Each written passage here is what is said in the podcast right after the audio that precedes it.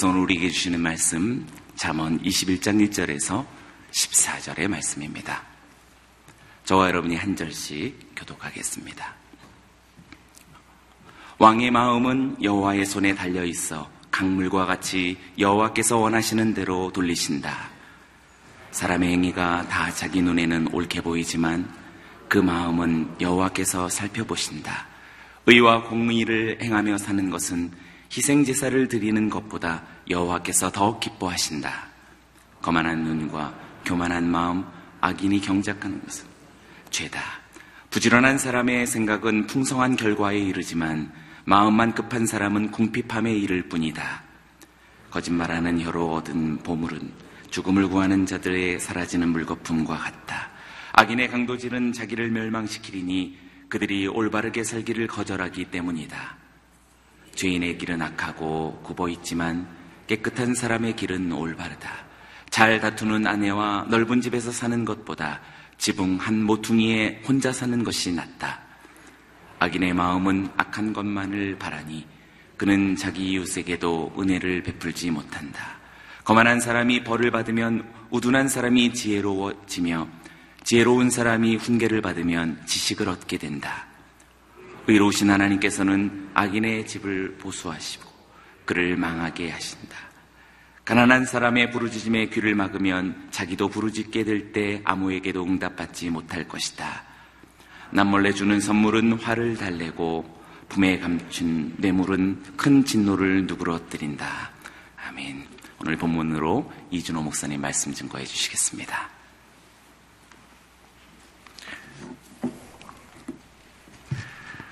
할렐루야. 오늘 하루도 하나님의 지혜가 여러분 인생 가운데 함께 함으로 또 주님의 지혜로 세상 가운데 또 주의 사람으로 살아가시는 여러분 되시길 바랍니다. 오늘은 우리가 잠언 21장 1절에서 14절까지를 같이 묵상하게 됩니다. 오늘날 주변을 보면 어, 정말 사람들이 각각 자기가 어, 원하는 대로 또 자기가 생각할 때 옳은 대로 살아가는 세상이구나라는 생각을 하게 됩니다. 마치 사사기에 보면 어, 그때 왕이 없으므로 사람들이 각각 자기의 소견에 옳은 대로 행했더라라는 말씀처럼 한 사람 한 사람이 자기의 생각대로 살아가는 시대라는 생각을 감출 수 없습니다. 또한 주변 어디를 보아도 지식은 넘쳐나죠. 우리가 인터넷, SNS를 보면 정말 우리가 급히 얻고자 하는 어떠한 지식도 쉽게 습득하는 그런 시대인 것입니다. 그러나 풍요 속에 빈곤이라고 말하는 것처럼 이 시대는 오히려 참된 지혜가 점점 사라져 가고 있는 시대입니다. 여러분, 지혜로운 삶이란 무엇을 의미할까요? 여러 가지로 대답할 수 있지만 범사의 하나님의 주권을 인정하고 그분의 뜻대로 사는 것이 지혜로운 삶이라고 지혜자는 어, 이야기합니다. 그럼 오늘 본문이 말하는 지혜로운 삶이란 어떤 삶일까요? 오늘 본문은 먼저 하나님의 주권의 섭리를 인정하며 사는 것이 지혜로운 삶이라고 이야기합니다. 우리 먼저 1절을 한번 같이 읽겠습니다. 1절 시작. 왕의 마음은 여호와의 손에 달려 있어 강물과 같이 여호와께서 원하시는 대로 돌리신다. 왕의 마음은 여호와의 손에 달려 있어 강물과 같이 여호와께서 원하시는 대로 돌리신다. 쉬운 성경 번역에는 이것을 이렇게 번역합니다. 우리 같이 한번 어, 읽어볼까요? 시작. 왕의 마음이 여호와의 손에 있다. 그분은 자기 원하는 대로 물길처럼 그 마음을 바꾸신다. 즉 하나님께서 역사의 통치자뿐만 아니라 모든 인생의 마음까지 주장하고 계시다라고 말씀하고 있는 것입니다. 여기서 물길이라는 것은 밭에 물을 대기 위해서 하천으로부터 연결된 수로를 말합니다. 마치 농부가 자신의 경작지에 물을 충분히 공급하기 위해서 물길을 열었을 때 그 물길을 따라 물이 흘러가듯이 사람의 마음과 생각도 하나님께서 이끄시는 길대로 가게 된다라는 뜻이죠. 사람들은 살아가면서 내가 스스로 생각하고 스스로 판단하고 결정함으로 내 인생의 주인이 자신이라고 생각합니다. 그러나 그러할지라도 하나님께서 역사하셔서 그 마음에 감동을 주시면 우리 인간은 완전히 새로운 사람으로 변화될 수 있다라는 것입니다.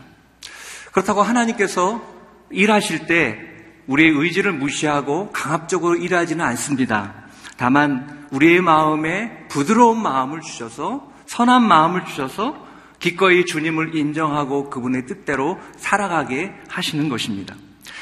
구약에 보면 예레미야 선지자의 말씀대로 페르시아 왕 고레스가 70년 포로로 생활을 마친 그 이스라엘 백성들을 귀환하도록 허락을 하죠.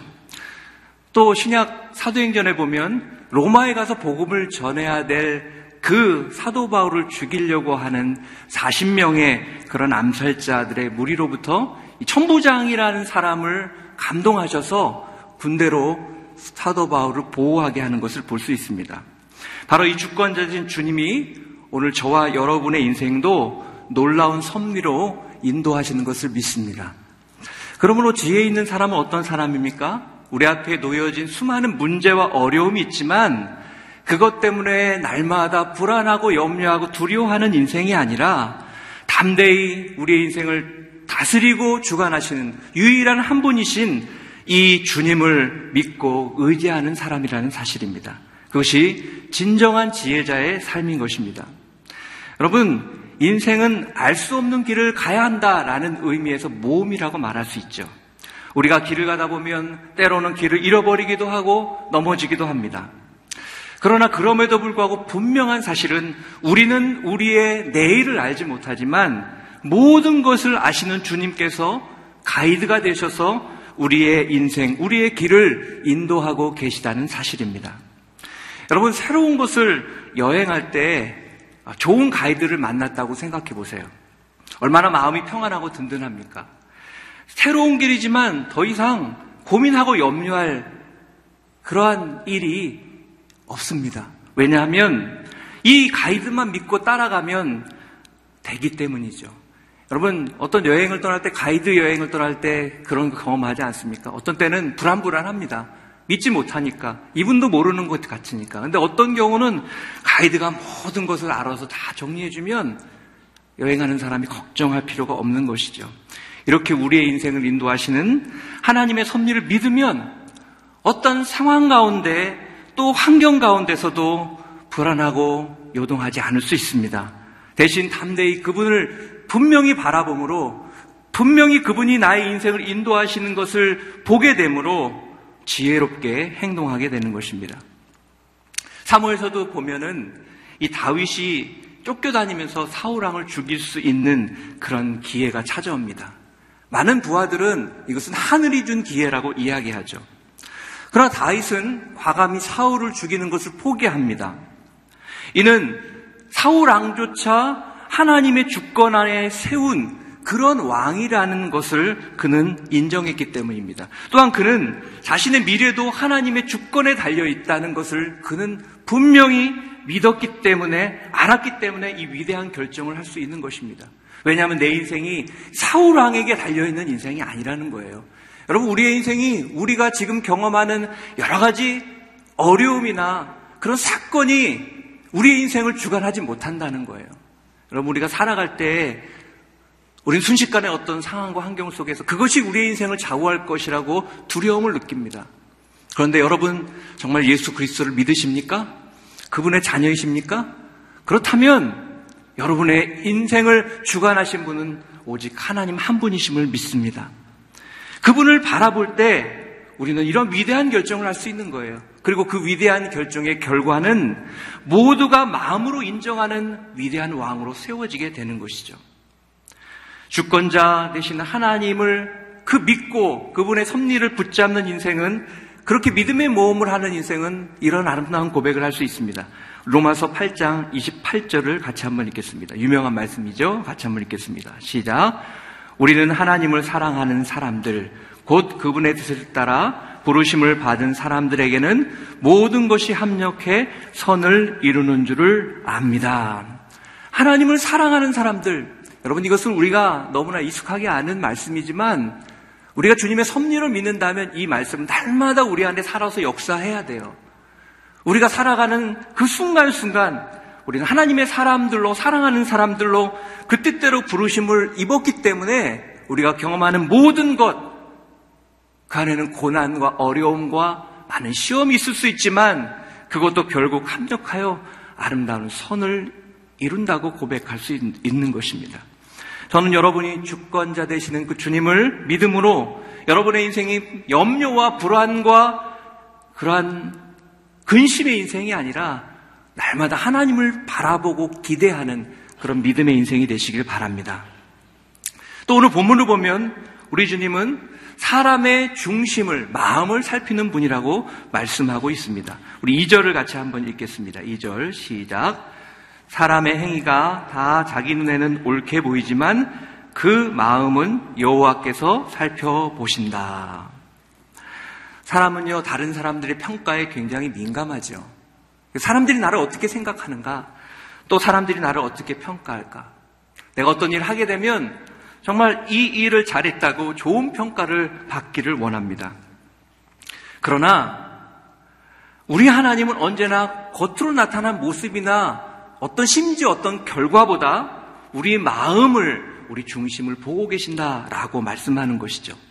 2절에 보면 사람의 행위가 다 자기 눈에는 이라는 그런 말씀을 합니다. 여기 자기 눈에는 이라는 단어가 나옵니다.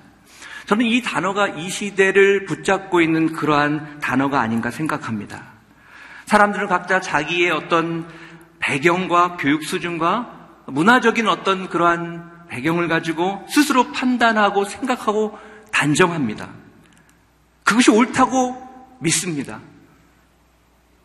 그래서 사람들을 보면요, 그 옳다고 하는 게 너무나 달라요. 그리고 그것을 강하게 주장합니다. 근데 어떤 경우는 그냥 마음 편하게 약간 뒤에서 그 문제를 다변적으로 다양하게 보면요. 그런 옳다는 결정들이 편협된 경우가 굉장히 많습니다. 그것은 저 자신도 마찬가지고 여러분도 마찬가지입니다. 우리는 여러 가지 중에 한 가지를 붙잡고 있어요. 그렇기 때문에 우리가 뭐 어떤 것을 볼 때 정확하게 판단하고 우리가 옳다고 말할 수가 없다라는 거예요. 우리가 때로 결정하는 것 중에 옳지 않은 경우가 굉장히 많습니다. 사람은 속을 잘 드러내지 않기 때문에 타인은 물론 자기도 자기 자신을 모를 때가 굉장히 많이 있습니다. 사람은 때때로 자기 자신에게 속습니다. 내가 참 정직하고 나는 부끄러움이 없는 그런 삶을 살았다고 생각하다가도 가만히 자기 안에 있는 숨겨져 있는 동기를 어느 순간 발견할 때 깜짝깜짝 놀라게 되죠. 내가 좋은 사람이라고 그렇게 생각했는데 정작 마음속 깊은 곳에 있는 정말 이기적이고 욕심 같은 그러한 모습을 발견할 때, 야, 나도 나에게 속을 수 있구나라는 것을 우리가 종종 경험하지 않습니까? 그러나 하나님은요, 속지 않으십니다. 그분은 마음의 모든 것을 살피시고 중심을 보시는 분이십니다. 저는 설교를 하고 가르치는 그러한 삶을 살기 때문에 그렇게 하다 보면 어느 순간 제가 설교한 것처럼 사는 것처럼 착각할 때가 있어요. 하나님은 순간순간 그것을 지적하십니다. 너 스스로도 그렇게 사는지 알지? 나는 너를 알고 그리고 너의 숨겨진 동기를 안다고 주님은 말씀하십니다. 역대상 28장 9절은 이렇게 말씀하죠. 우리 28장 9절을 한번 같이 읽어볼까요? 시작. 내 아들 솔로몬아, 너는 내 아비의 하나님을 알고 온전한 마음과 기쁜 뜻으로 섬길지어다. 여호와께서는 묻 마음을 감찰하사 모든 사람을 아시나니 내가 저를 찾으면 만날 것이요 버리면 저가 너를 영원히 버리시리라. 여호와께서는 묻 마음을 감찰하시나니 그리고 모든 사상을 안다라고 말합니다. 그러므로 사랑하는 여러분, 하나님은 모든 것을 감찰하시는 분이십니다. 그러므로 우리가 날마다 하나님 앞에서 살아가야 됩니다. 우리가 믿음으로의 사람으로서 어떻게 세상을 지혜롭게 살 수 있는가? 한 가지만 잘하면 됩니다. 하나님 앞에서 살아가면 됩니다. 그리고 온전한 마음과 기쁜 뜻으로 주님을 섬기는 것입니다. 그럴 때 우리의 중심을 살피시는 하나님께서 영원히 우리와 함께 하시고 우리의 인생을 복된 인생으로 인도하실 줄 믿습니다. 혹시 여러분 중에 외적인 어떤 조건 때문에 스스로 속고 있는 부분이 있지는 않습니까? 또한 세상의 기준과 외적인 것으로 다른 누군가를 판단하고 있지 않습니까? 저는 외적인 것으로 다른 사람을 판단하는 그러한 사람이 아니라 여러분들이 마음을 살피시는 그 주님 앞에 날마다 살아가시는 분이 되시길 바랍니다. 그것이 바로 지혜로운 삶이라는 것이죠. 계속해서 잠언은 어리사란 어리석은 자의 특징과 또 삶의 태도를 언급하면서 하나님께서 어리석은 사람들의 삶을 알고 계심으로 결코 그들의 인생이 복된 삶을 살 수 없을 것이라고 말씀합니다. 우리 4절을 한번 같이 읽겠습니다. 4절 시작. 거만한 눈과 교만한 마음, 악인이 경작하는 것은 죄다. 사람이 스스로 자신을 높이려고 하고 남을 무시하는 태도에 대해서 그것이 죄라고 말씀하고 있습니다. 거만한 눈, 교만한 마음, 이것은 하나님을 인정하지 않고 자신을 알지 못한 데서 비롯된 그러한 모습이요. 하나님 앞에 악한 것입니다.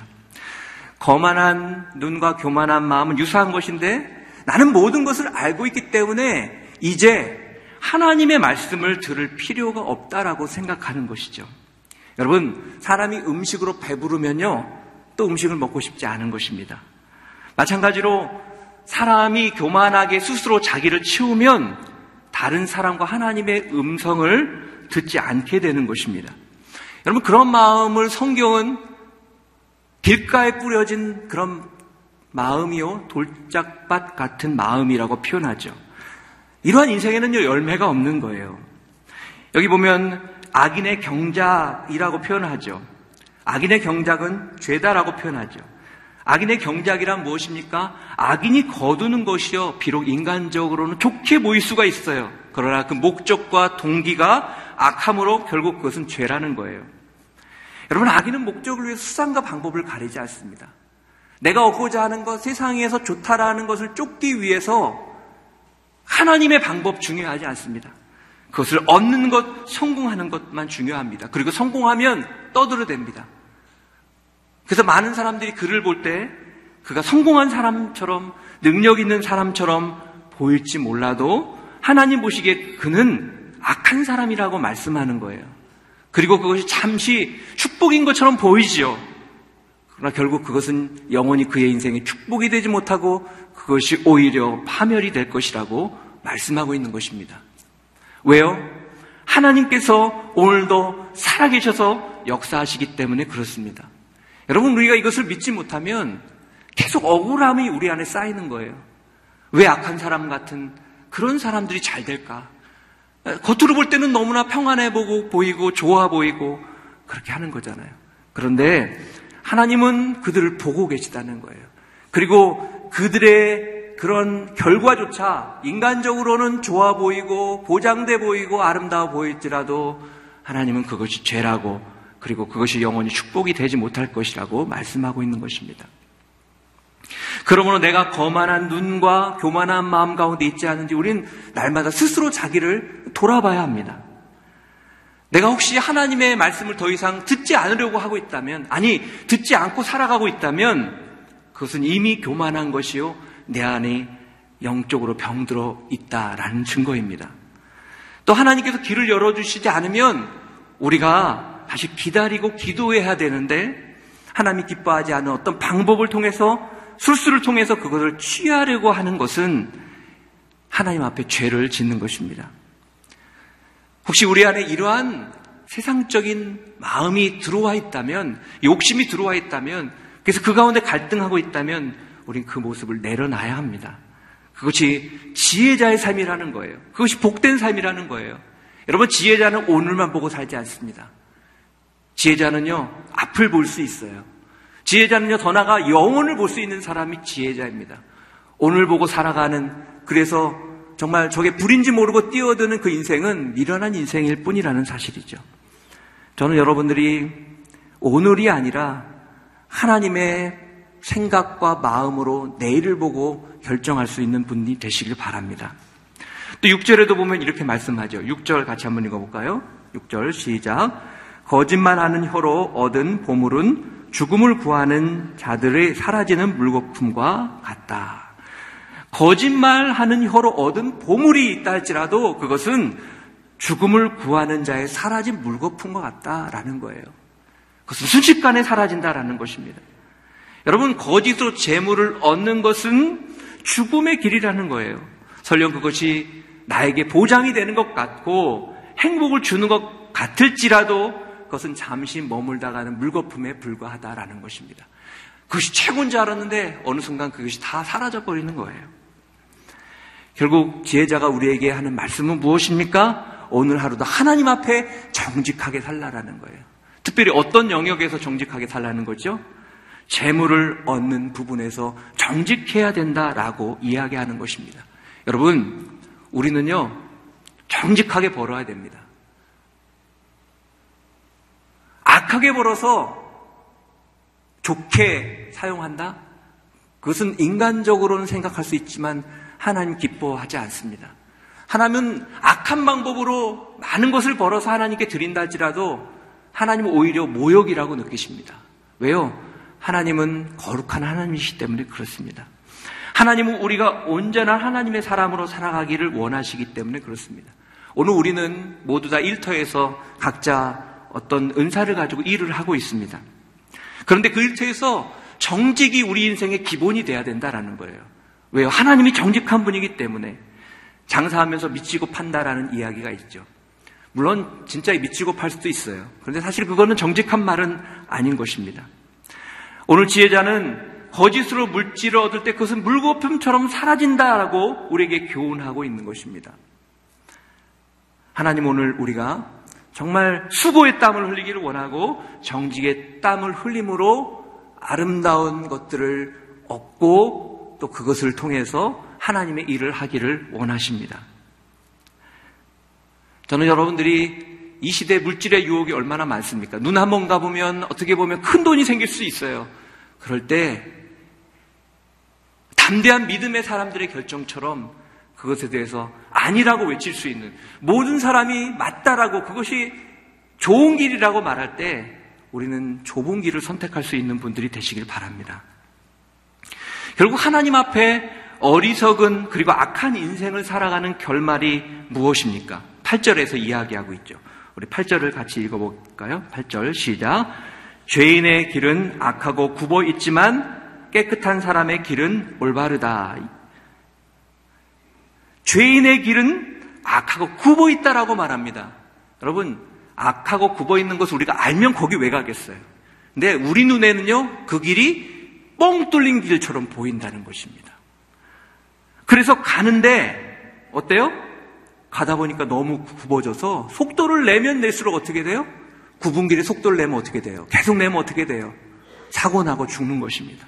반면에 정직하고 깨끗한 사람의 길은 곧아서 올바라서 그 길에 속도를 내면요. 처음에는 속도가 나는 것 같지 않습니다. 구부러진 길 같습니다. 그런데 속도를 내고 가는데 그 길이 곧아서 더 빠르게 갈 수 있다라는 것이죠. 그래서 잠언 14장 12절은 이렇게 말씀하죠. 우리 14장 12절 한번 읽어볼까요? 같이 한번 읽겠습니다. 시작. 어떤 길은 사람이 보기에 바르나 필경은 사망의 길이니라. 어떤 길은 사람이 볼 때는 보기에 바라요, 좋아요. 저 길이 축복의 길이구나. 넓은 길이고 좋은 길 같아요. 그런데 필경은 사망에 이르는 길이라 라고 말합니다. 여러분, 항상 넓은 길은요, 쉽습니다. 좋아 보입니다. 매력적입니다. 그러나 그 길은 생명의 길이 아니라는 사실이에요. 여러분 아무리 처음 갈 때 그 길이 좋아 보여도요. 그것만 보고 하면 큰일 납니다. 우리가 등산 갈 때 이렇게 착각합니다. 길을 잘 모르면요. 처음에 가는 길이 넓고 평지면 야, 이 길이 좋겠다고 갑니다. 그러면 엄청 고생합니다. 가면 가면 언덕과 계단과 끝없는 계단 속에서 경사 속에서 힘들어하게 되는 거예요. 근데 정보를 지혜를 가지고 보면요. 아, 그 길이 지금은 조금 언덕이지만 좀만 가면 너무 좋구나 하면 그 길을 선택하는 게 축복의 길인 것입니다. 우리는 사람이 볼 때 옳은 길이 아니라 하나님이 보시기에 합당한 길을 가야 합니다. 그것이 지름길이고 그리고 그것이 축복의 인생을 사는 비결이기 때문에 그렇습니다. 저는 여러분들이 쉽게 보이고 넓은 길 같지만 굽은 길이 아니라 좁은 길 같고 구부러진 길 같지만 아주 아주 고든 그런 축복의 지혜 길로 살아가길 바랍니다. 마지막으로 지혜자는 가난한 자들의 부르짖음에 귀를 기울이는 삶이 중요하다고 이야기하고 있죠. 우리 13절을 같이 보겠습니다. 13절 같이 읽겠습니다. 시작. 가난한 사람의 부르짖음에 귀를 막으면 자기도 부르짖게 될 때 아무에게도 응답받지 못할 것이다. 그러면 10절에도 이렇게 말하죠. 악인의 마음은 악한 것만을 바라니 그는 자기 이웃에게도 은혜를 베풀지 못한다. 여기 가난한 사람이 부르짖는다라는 것은 어떤 의미가 있을까요?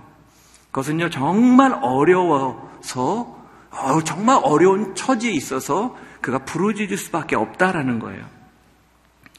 하나님의 백성들은 다른 어떤 것보다 이렇게 1차적으로 가난한 사람들이 부르짖을 때 그 음성을 들어줘야 된다라는 거예요. 왜냐하면 하나님은 1차적으로 이들의 음성에 귀를 기울이는 분이시기 때문에 그렇습니다. 하나님은요, 약한 자에게 관심이 많으세요. 여러분, 그렇지 않습니까? 우리가 자녀들 다 사랑하죠. 사실은요, 자녀들을 사랑하더라도 어떤 자녀에게 마음이 더 갑니까? 성공한 자녀요? 오히려 그럴 것 같죠? 아닙니다. 못나고 어려운 자녀에게 부모의 마음은 더 가는 거예요. 아버지의 마음이 그렇습니다. 하나님 1차적으로 구약에 보면요, 율법을 쭉 하시면서 가난한 자가 약한 자에 대해서 얼마나 하나님의 마음을 가지고 그들을 보호하려고 하는지 몰라요. 우리 신명기 14장 28절 말씀을 한번 같이 보도록 하겠습니다. 14장 28절 말씀입니다. 시작.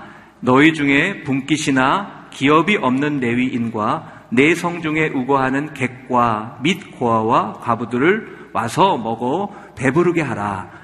그리하면 내 하나님 여호와께서 너의 손으로 하는 범사에 내게 복을 주시리라.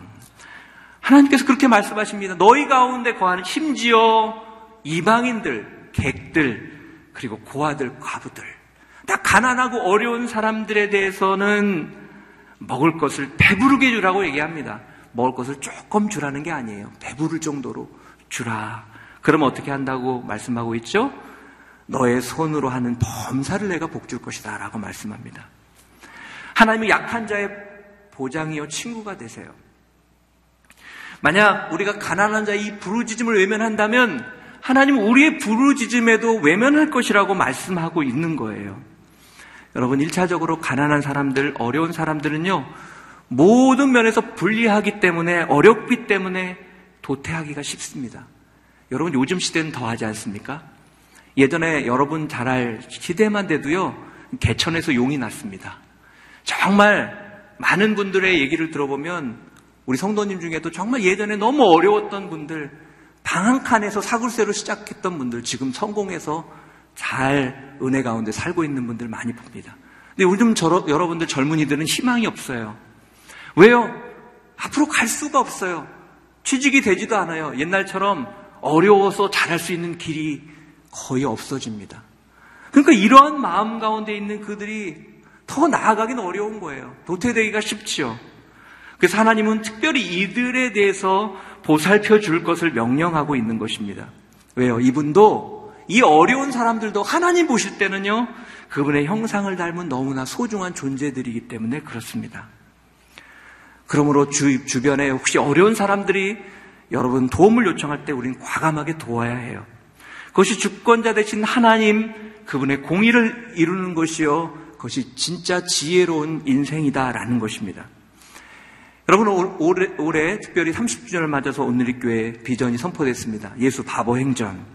예수님을 바라보고 예수님의 마음으로 이웃을 바로 보살피고 그리고 예수님을 보여주는 그러한 비전입니다. 그 중에 하나가 무엇입니까? 예수님의 마음으로 이웃을 바로 보살피는 교회. 여러분, 그것이 우리가 앞으로 우리 교회가 또 우리가 품고 나가야 될 비전인 것입니다.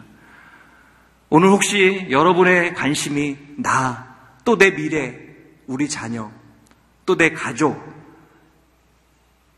이 부분에만 제한되어 있지는 않습니까? 우리의 기도가 이렇게 소외되고 가난한 분을 향하여서 깊이 드리는 기도가 우리 가운데 있습니까? 혹시 우리가 그들의 소리에 무관심하고 살아가고 있지는 않습니까? 저는 오늘 이 예수님의 마음이 우리 가운데 부어져서 우리의 관심과 기도가 이제 우리를 넘어서 세상에 소외되고 눈물 흘리고 아파하는 그 영혼들을 향한 기도가 우리 가운데 부어지기를 바랍니다. 우리가 이번 주부터 엔젤 트리라는 것을 하지 않습니까? 참 어려운 사람들 많습니다. 나라에서 도와주는 사람도 있지만 나라에서 미쳐 손이 미치지 못한 정말 어려운 사람들이 많아요. 정말 그런 사람들에게 우리가 작게나마 엔젤 트리라는 것을 통해서 우리 모두가 함께 그분들과 마음을 함께하고 그들을 섬기는 그러한 축복이 있기를 바랍니다. 우리 누가복음 6장 38절을 같이 읽고 마치도록 하겠습니다. 6장 38절 같이 읽겠습니다. 시작. 주어라 그러면 너희에게도 주실 것이요 되를 누르고 흔들어 넘치도록 재어서 너희 품에 안겨 주실 것이다. 너희가 남에게 주례된 분량만큼 너희가 도로 받을 것이다. 저는 여러분들이 지혜로운 삶을 선택함으로 이 말씀의 축복이 여러분 삶 가운데 풍성하게 나타나기를 주님의 이름으로 축원합니다. 기도하겠습니다. 우리 말씀을 기억하며 기도하기를 원합니다. 우리 하나님은 주권자 되신 분이십니다. 우리는 그 하나님의 자녀로서 세상을 살아가고 있는데 때로 우리가 살아가면서 어떤 문제 앞에 상황 앞에 불안해하고 두려워하며 거기에 사로잡혀 살아가고 있지는 않습니까? 여러분 그것이 나의 인생을 주관할 것 같지만 우리 인생은 주님이 다스리십니다. 그래서 주님을 사랑하는 자들에게는 그 어떤 것도 합력해서 선을 이룰 것이라고 사도 바울은 고백하고 있는 것입니다. 그가 맨날 좋은 일을 경험했을까요? 그는 많은 매를 맞았습니다. 핍박을 받았습니다.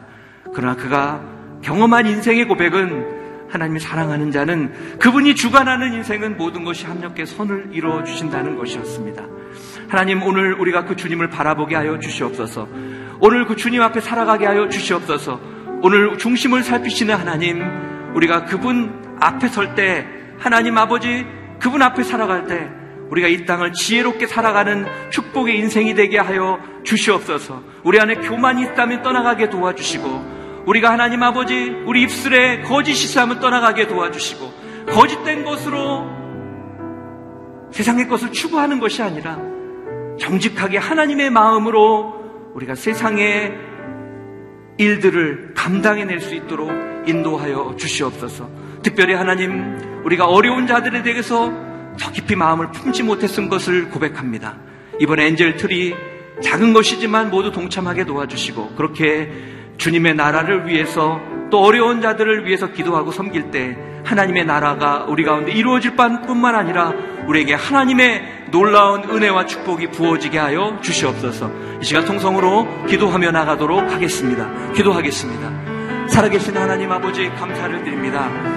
오늘 말씀을 통해서 인생을 주관하시는 분은 주님 한 분이심을 우리가 다시 한번 깨닫게 하시니 감사합니다. 그렇습니다. 그것을 우리 믿고 알고 이 자리에 서서 기도하며 살아갑니다. 그러나 때로 수많은 문제들과 일들이 우리 앞에 다가올 때 그것이 너무나 높고 큰 것처럼 보여서 순간 그것이 내 인생을 주장하는 것처럼 주관하는 것처럼 생각하며 불안하며 떨 때가 있습니다. 그러나 하나님 아버지 우리는 그것을 뛰어넘는 주께서 다스리는 인생을 사는 것을 믿습니다. 그러므로 주님을 사랑하는 자는 모든 것이 합력해서 선을 이룬다는 믿음의 고백이 우리 가운데 있음으로 인하여 감사를 드립니다. 하나님 그러므로 우리가 날마다 주님 앞에 살아가게 하여 주시옵소서. 우리의 중심을 아시는 주님 앞에 살아갈 때 거짓됨이 떠나가게 도와주시고 이 땅에 살아갈 때 이 땅의 세상에 생각하는 성공만을 추구하는 인생이 아니라 정직하게 하나님의 뜻대로 세상을 온전히 살아가는 믿음의 인생이 되게 축복하여 주시옵소서. 그래서 죄인의 길처럼 굽은 인생이 아니라 굽어 보이지만 주님 앞에 진실한 인생을 살아감으로 하나님이 열어놓으시고 바꿔놓으신 대로를 달려가는 인생 되게 도와 주시옵소서. 하나님, 우리가 어려운 사람들 주변에 많지만 하나님 정말 그들을 품지 못했던 우리의 모습을 고백합니다. 하나님, 우리는 이 정도면 잘하는 것이라고 정리해 놨습니다. 그러나 하나님은 그들을 배부르게 하라고 말씀합니다. 하나님, 우리가 하나님 앞에 하나님의 마음으로 하나님 우리에게 주신 것에 감사하며 하나님 그 사람들을 위해 기도하고 품고 섬기기를 원합니다. 특별히 엔젤 트리를 통해서 우리가 하나님 아버지 그들 앞에 나아가기를 원합니다. 성령님 기름 부어주시고 이것이 행사가 아니라 우리가 정말 그들을 품고 사랑하며 그들을 위해서 기도하는 귀한 시간이 되게 도와주시옵소서 그럴 때 약속하신 말씀처럼 우리의 인생도 차고 넘치는 놀라운 축복을 경험하게 하여 주시옵소서 근심과 염려의 인생이 아니라 하나님이 인도하시는 거룩하고 온전한 인생으로 날마다 나아가게 도와주시옵소서. 그럴 때 우리 인생이 날마다 담대하게 하여 주시고 하나님 아버지 세상에 눌려 주눅들어 살아가는 인생이 아니라 주의 영광과 능력 가운데 세상을 이긴 그런 이김으로 살아가는 우리 모두가 되게 축복하여 주시옵소서. 함께 하시는 주님을 찬양하오니 오늘 우리가 이 자리에서 기도하는 기도마다 응답하여 주시고 오늘 우리 안에 새 마음을 주신 그 마음대로 그 믿음대로 적용하며 붙잡고 살아가는 놀라운 축복이 부어지게 하여 주시옵소서. 역사하여 주시옵소서. 할렐루야. 주님을 찬양합니다 우리의 찬양을 받아 주옵소서. 사랑하시는 하나님 우리의 인생이 죽게 있음을 인하여 감사를 드립니다. 때로 우리 삶에 많은 문제와 어려운 상황 속에 그것이 우리를 주관하는 것처럼 두려움이 엄습할 때가 있지만 오늘 다시 우리 인생을 주관하시는 분이 주님이심을 믿고 붙잡기를 원하오니 주여 우리 마음 가운데 새 마음을 부어주시고 담대함을 부어주시옵소서 우리가 하나님 앞에서 살아가기를 원합니다 하나님 모든 것을 하시고 우리 중심을 하신 하나님 우리 안에는 주를 향한 사랑을 받아주시고 이제 하나님 그러므로 거룩함과 정직함으로 하나님 이 땅을 살아가는 이 땅을 변화시키는 우리 모두가 되게 도와주시옵소서. 그래서 구분길이 축복의 길이라고 착각하는 인생이 아니라 우리 눈에 볼 때 굽었다 할지라도 하나님이 여시는 그 길을 향해 달려가는 우리 모두가 되게 하여 주시옵소서. 하나님 어려운 이웃을 향해 나아가기를 원합니다. 주께서 그들을 아끼신 것처럼 우리도 그를 아끼고 섬기고 함께 나눌 때 오늘 약속의 말씀처럼 우리도 차고 넘치는 은혜가 부어지게 하여 주시옵소서. 오늘 그 주님을 붙잡고 살아갈 때 우리 성도님들의 인생이 죄의 응답을 경험하는 인생, 하나님이 눈동자와 같이 보호하시는 인생, 그리고 참된 지혜를 가지고 살아가는 그래서 세상을 변화시키는 그런 복된 인생이 될 수 있도록 우리 성도님의 삶과 인생과 자녀들을 붙들어 주시옵소서. 그렇게 행하시는 주님을 찬양하오니 우리의 기도를 들어 주시옵소서. 이제는 우리 구주 예수 그리스도의 은혜와 하나님 아버지의 무한하신 사랑과 성령님의 교통하심과 인도하심의 은혜가 주권자 되신 하나님 앞에서 날마다 살아감으로 정직과 믿음과 또 어려운 자들을 섬기며 나아가기를 소망하는 사랑 성도들 머리머리 위에와 그 삶과 기도 제목과 자녀 위에 그리고 어려움 가운데 주님을 바라보는 어려운 모든 분들 그 삶 위에 이제로부터 영원까지 함께 하시기를 간절히 축원하옵나이다. 아멘.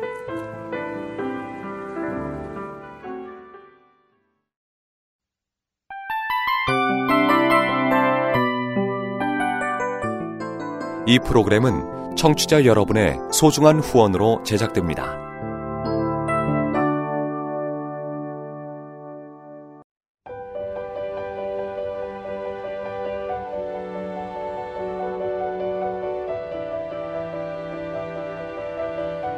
세상에는 수많은 교회들이 있지만 더 깊이 있는 말씀 강해를 찾기 위해 크기로만 교회를 선정하지 않습니다. 보다 좋은 영적 콘텐츠를 더 많이 나누기 위해 방송비를 받지 않습니다. 1년 365일 복음만 전하고 싶어서 우리는 광고를 하지 않습니다. 온누리의 복음을 땅끝까지 CGN TV와 함께 땅끝 성교사가 되주세요